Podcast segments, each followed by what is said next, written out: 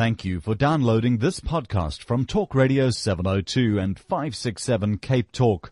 For more podcasts and more information on your number one news and talk station, please visit 702.co.za or capetalk.co.za. Stand up for the law. Stand up for decency.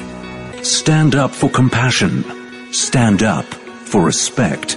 Stand up for your community. Stand up for your future. Stand up for South Africa. LeadSA.co.za. The Naked Scientist on Talk Radio 702 and 567 Cape Talk with Redi Tlhabi. Hello, Naked Scientist Chris Smith. Nice to talk to you again. Likewise. Hello, Redi. How are you? I'm very, very well. Thank you. Very well. Um, you know, I'm looking forward to a question that is going to come through from a teacher who phoned us earlier, uh, saying that, uh, pupils in grade 12 and in grade 5 and 6, that would make them 12 and or 13, have a question for you. So she's going to call us sometime during the show and ask the question. Apparently the whole class will be listening to your answer. So I'm looking forward Fantastic. to that. Fantastic. Lovely. Terrific. Okay. You have a story about, uh, schizophrenia, not only the rate of schizophrenia, but uh, the, the information about the disease, what causes it, how to treat it. Tell me about it. Yeah, this is fascinating. Um, about 1% of the population has schizophrenia. People who have it suffer quite disabling auditory and other kinds of hallucinations, and they then develop delusions, in other words, fixed, false, firmly held ideas to explain why they're having these hallucinations. And it seems to run in families. About 85% of people have some kind of uh, genetic underpinning to their disease. But other than that, something of a black box. Very dif- difficult to explain why it happens and what the actual pathological process is that's causing it. Um, but now there might be some new light shed on this because a group of researchers in America, this is Fred Gage and his colleagues, he's at the Salk Institute, have got a paper in the journal Nature this week where they've done a really interesting study. They take skin cells from patients who have schizophrenia, these are cells called fibroblasts, and they can use a genetic technique to turn those skin cells back into stem cells, and then with the appropriate culturing technique, they can make them turn back into brain cells again. And this means that you can then study brain cells as though they were in the brain in a petri dish, in a mm-hmm. laboratory, on the bench. And you can begin to ask questions like, well, what do these cells look like? How do they behave? Chemically are they the same as control cells and so on. So by making lines of cells like this from four patients with schizophrenia and control cells from healthy patients and comparing the two, they've come up with a number of interesting avenues. The schizophrenic cells don't connect to each other as much as healthy brain cells would do. They don't make as many synapses. They also don't send as many outgrowths called dendrites or neurites away from the growing cells as healthy cells do. They also have a number of different genetic differences. The scientists were able to compare the pattern of genes which are turned on in the schizophrenic cells compared with the normal ones, and 596 genes were showing different levels of activity, and previously only 25% of those genes had been known about as associated with schizophrenia. And probably more importantly, um, from a patient's perspective, they were able to treat these cells in the dish with some of the more common antipsychotic drugs that are used to treat schizophrenia, and then ask, well, what difference does this make to the cells? Because we used to think of these drugs as just changing the levels of the chemicals that cells like to talk to each other with. Mm-hmm. But actually they're having quite profound effects. And there's a, a very nice quote here from Kristen Brennand, who's the lead author on the study, and she says, these drugs are doing a lot more than we thought they were doing, but now for the very first time we have a model system that enables us to study how antipsychotic drugs work in live, genetically identical neurons from patients with known clinical outcomes, and we can start correlating pharmacological, in other words, how the drugs work type effects with the symptoms the patients have. So in other words, now you've got a way of modelling a person's disease in a dish and then testing, well, what drugs might this person respond best to in order to achieve the best outcomes for them? Wow, that's a great break, breakthrough. Uh, before we go to our next questions, uh, the teacher, Rob Mole, has called us from Somerset, uh, Somerset West Private School in Cape Town and has a question for his class. Rob, are they all listening now? Yes, they are indeed. Really? I'm if I were to say hello to them, would they hear me? they would indeed. Hello, guys. There you are. There comes the response. Okay, Rob, go for it. Really, uh, what we'd like to ask Chris, this question came up in our science class yesterday. We'd like to know, plain and simply, why do bats sleep upside down? Hi, Rob. And you, Hello, is your surname really Mole? M-O-L-E? M O double L. Oh, I think. I'm your okay. the I was thinking underground 'cause- variety. No. Because you got one kind of mammal to another kind of mammal. But there we go. Um, There you go. You know, that there's a disease which bats are very, very scared of catching. Do you know what it is? Rob, are you there? Diarrhea. Yes, Okay. I'm here. Okay. Diarrhea. Okay. So you, you have to hope they don't get that. Um, but actually, I, I don't know why bats sleep upside down. I think it's probably more a consequence of the of the stability thing because they have uh, obviously little hooked feet because their hands are in their wings, and so they have little hooked hooked um, feet, which enables them to grab onto something. And I suspect it's probably so that they. Because of, for reasons of stability, they can, fold themselves up in a most compact way and hang on, um, dangling the way they do. But I don't actually know if there's another physiological reason. Not all bats hang upside down. Some squeeze themselves into little crevices. Um, I've also seen bats actually the right way up, clinging onto doors and things, um, because they've they've been looking for somewhere to roost. So I don't think it's obligatory for all bats to do that. But many bats do it because they they hang on to things that they can get hold of. In other words, a branch or something with their feet, which are obviously pointing um, for their body downwards. And so when they're hanging on, their body is pointing downwards. I think that's probably the reason. But I will go away and have a look and see if there are any other physiological reasons why bats should want to hang the wrong way up, so to speak. Okay. And Rob, when, they, when there's more information or if there's more information, we'll definitely make a point of sending it to you and the class. Okay. Thank you very much indeed. Thank Thanks you for having so us much. on air. Thank you. That's Rob Mole, who's a teacher at Somerset West Private School. And if there are any more questions, uh, please keep them coming. We love it that uh, these young minds are so curious. Rob Mole. I made my mist- uh, mistake earlier and called him Mole. Let's go to Marcel in Durban. Hi there. Hi, really. Good morning to both of you. Mm. Can you tell me when we we are now pumping millions and millions and millions of gallons of oil out of the ground? What takes the place of that oil? When you consider the desert regions, there's no water to take the place. What is going to happen when we pumped all this oil out? Are we just going to implode like a prick balloon? Okay. well, I think we've had this question before, but it would be nice to revisit. What a wonderful thought. Hello, Marcel. Um, the answer is that the oil is in rock, which is porous. It's not in a giant cavity because we tend to think of, of oil reserves underground as being like a giant bubble, and then we sort of suck out the oil, and this leaves a void. In fact, the oil is in amongst lots of other bits of rock, and you have little interconnections between those holes in the rock. So if you looked at the rock side on, you might see something resembling a piece of sponge. And so as you draw the oil out, and actually the oil is under very high pressure, so very often it pushes itself out, at least initially, and that means that you will leave a bit of space. But then the oil companies, uh, in order to displace the oil which is left behind, start to pump in mud and other chemicals, like water-based chemicals, to push the oil upwards. And so as a result, you don't, you don't end up with a space underground. A, there's lots of rock there anyway, and B, it ends up filled with another fluid, usually a water-based one, which displaces the oil out. So there's always something under there. And the fraction of the ground which is oil anyway is so tiny relative to the huge sheer magnitude of the rock that it really doesn't make a huge amount of difference in the grand scheme of things. Exa- exactly the same for coal. Okay. Does that answer your question, Marcel? It does. Thank you. Thank you very much. Thank you. Let's go to Costa in Sandton. Hi. Hello. Uh, for Chris, a question. Why uh, we find that all the planets that revolve around stars, in our case and others, they all revolve around the, the, the sun's or the star's equator? Why aren't there any revolutions like an electron does around a, a nucleus or possible, uh, you know, uh, movements around around the center? Hi, Costa.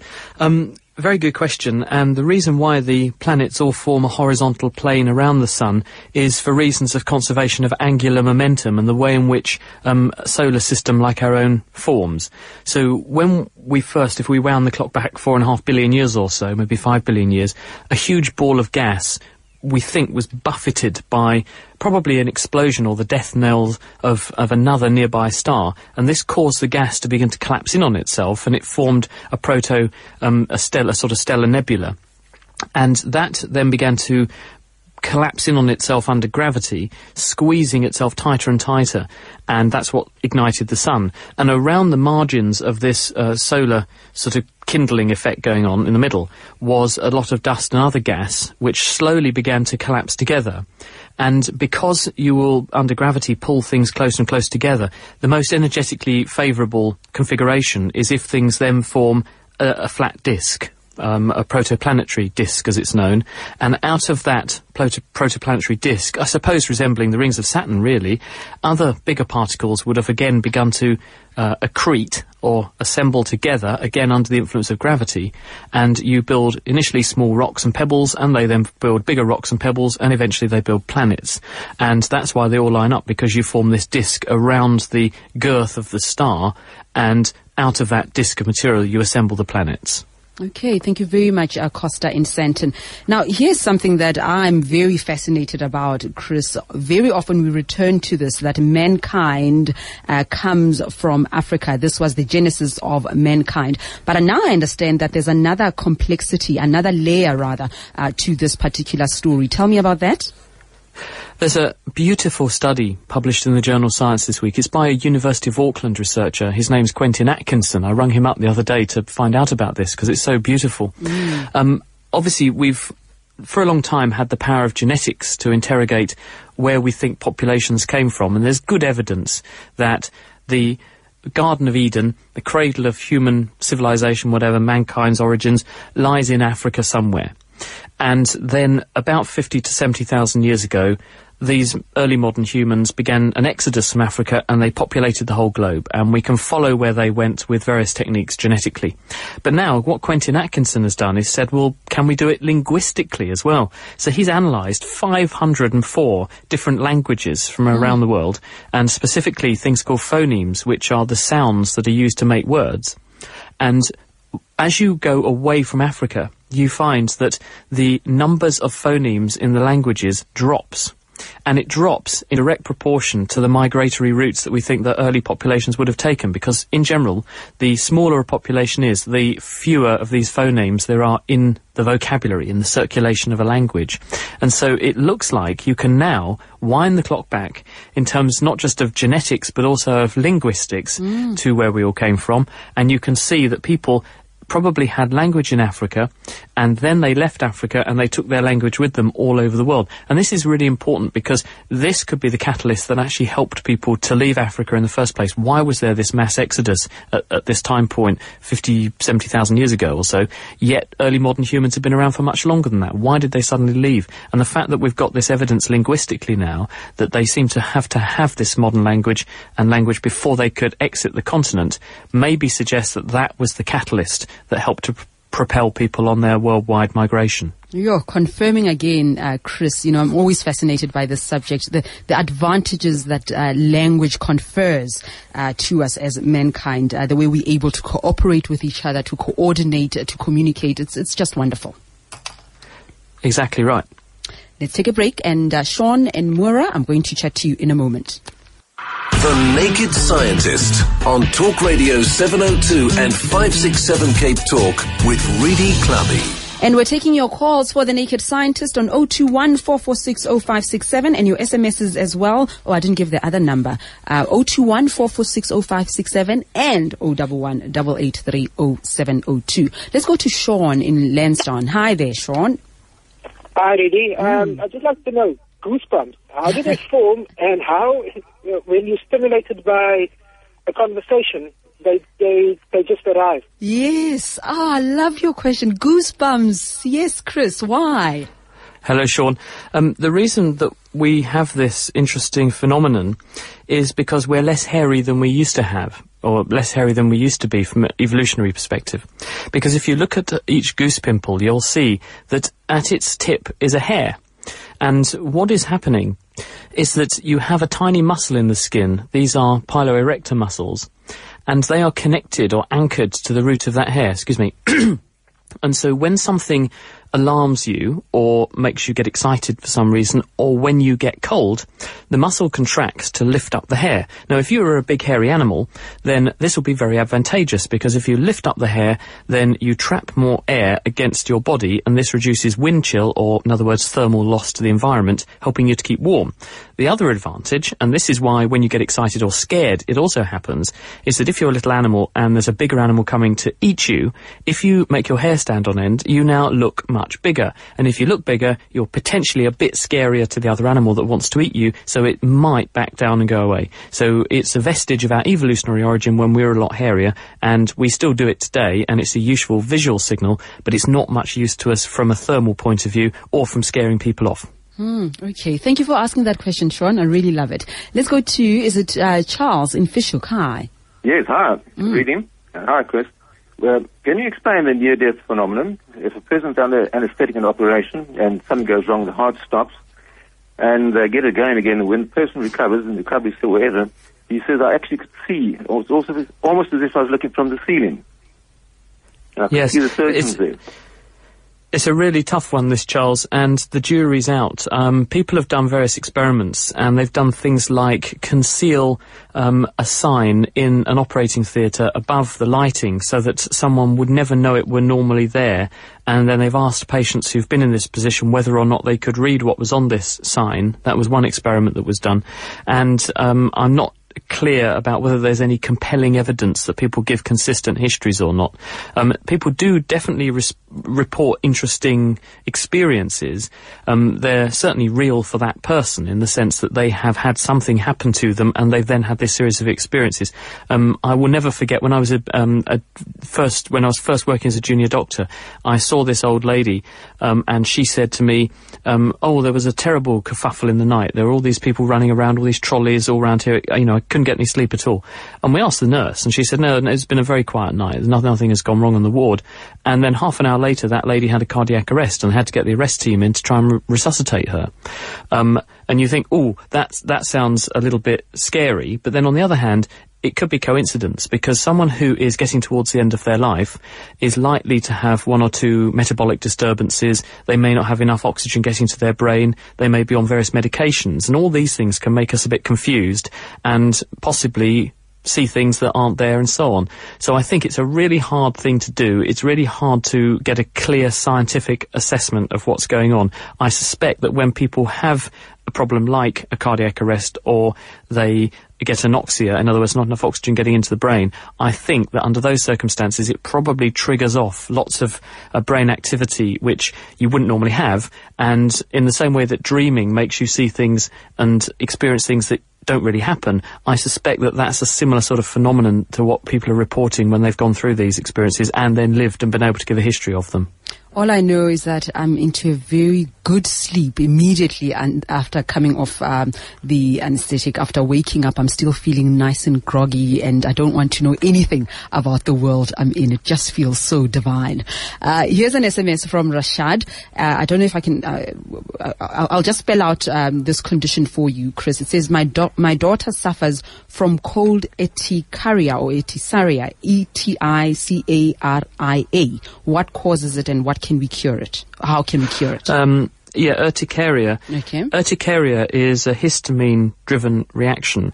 You have in your in your skin cells called mast cells, and inside those mast cells are little tiny packets of histamine. Histamine is an inflammatory chemical, and if you get things like hay fever, allergic rhinitis and asthma, then you know its effects. It makes your skin itchy, it can make it swell up because it makes blood vessels open up and become leaky, so proteins come out of the blood vessels and make the tissue become swollen. It makes your eyes itchy, it can make you sneeze, it can make you feel very uncomfortable. And if you want to offset that effect, you take something called an antihistamine, which blocks the action of this inflammatory chemical. It's actually there to protect you, to defend your tissues against parasites coming in and things like that. If, if something comes into the skin that shouldn't be there, this histamine histamine comes out, it alerts the immune system that it needs to react.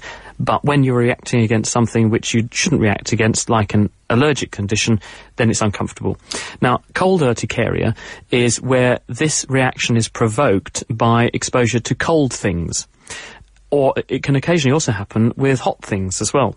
And what I think happens with this is that you have a population of nerve cells which signal cold in your skin. That's how you pick up thermal challenge. When you touch something cold, there is a population of nerve cells that have uh, receptors or they have channels on the surface of the nerve cell that get active when the cell is exposed to the cold. Those nerve cells trigger your spinal cord saying it's cold, but they also give branches to mast cells, these cells that have histamine in them, in the skin. And so that can activate the mast cells. So when the cold nerve fiber goes off saying it's very cold here, it also triggers off some of these mast cells and can make them discharge their histamine and can make skin reactions and things. I think that's probably what's going on. And with someone who's got this, perhaps they have cells which are a bit too active or uh, are overstimulating the mast cells in some way. Um, i have got a friend who's a dermatologist, so I'll actually mm-hmm. ask them if there's been any more developments in this. Okay, thank you very much. Let's go to Moira in Parktown. Hi there, Moira. Hello, my eight-year-old sister would like to ask, why is it that an ice cube is sort of translucent on the outside but white in the core? Okay. Hello, Moira. Uh, if you made a perfect ice crystal, then you'd be able to see through it without a problem. The reason that the ice looks white in the middle is because there's either some fracturing or it didn't freeze in one go and you've got lots of little ice crystals in the centre. Because the reason that it looks white is the same reason that snow looks white or milk in water looks white it's whenever you get lots of little particles or surfaces that can reflect and refract light going in, then you get back more light out towards you than goes through, and it makes it look white. Whereas if you have something which is a nice perfect crystal with no surfaces inside to bend or reflect the light back at you, then it looks translucent. Okay, short and sweet. Please encourage your children to phone in with their questions and so on because, uh, Chris, I've just found that children ask the most amazing, amazing questions with all their innocence. I mean, those brains are working overtime. Would you agree? I certainly would. I've got um, I, while we were having some uh, t- downtime just now, I had a look in my zoology book at bats. So I have an update for Rob and his class oh, uh, in the south of the country. quick. and yeah, well, I have this wonderful book, um, and the two answers they suggest is that there's one a takeoff advantage. Bats' wings, unlike birds' wings, are too weak for them to be able to take off from a standing start from the ground. So instead, what they do by dangling upside down, they can drop away, immediately gaining some velocity, unfold their wings, and then their wings can work and make them fly.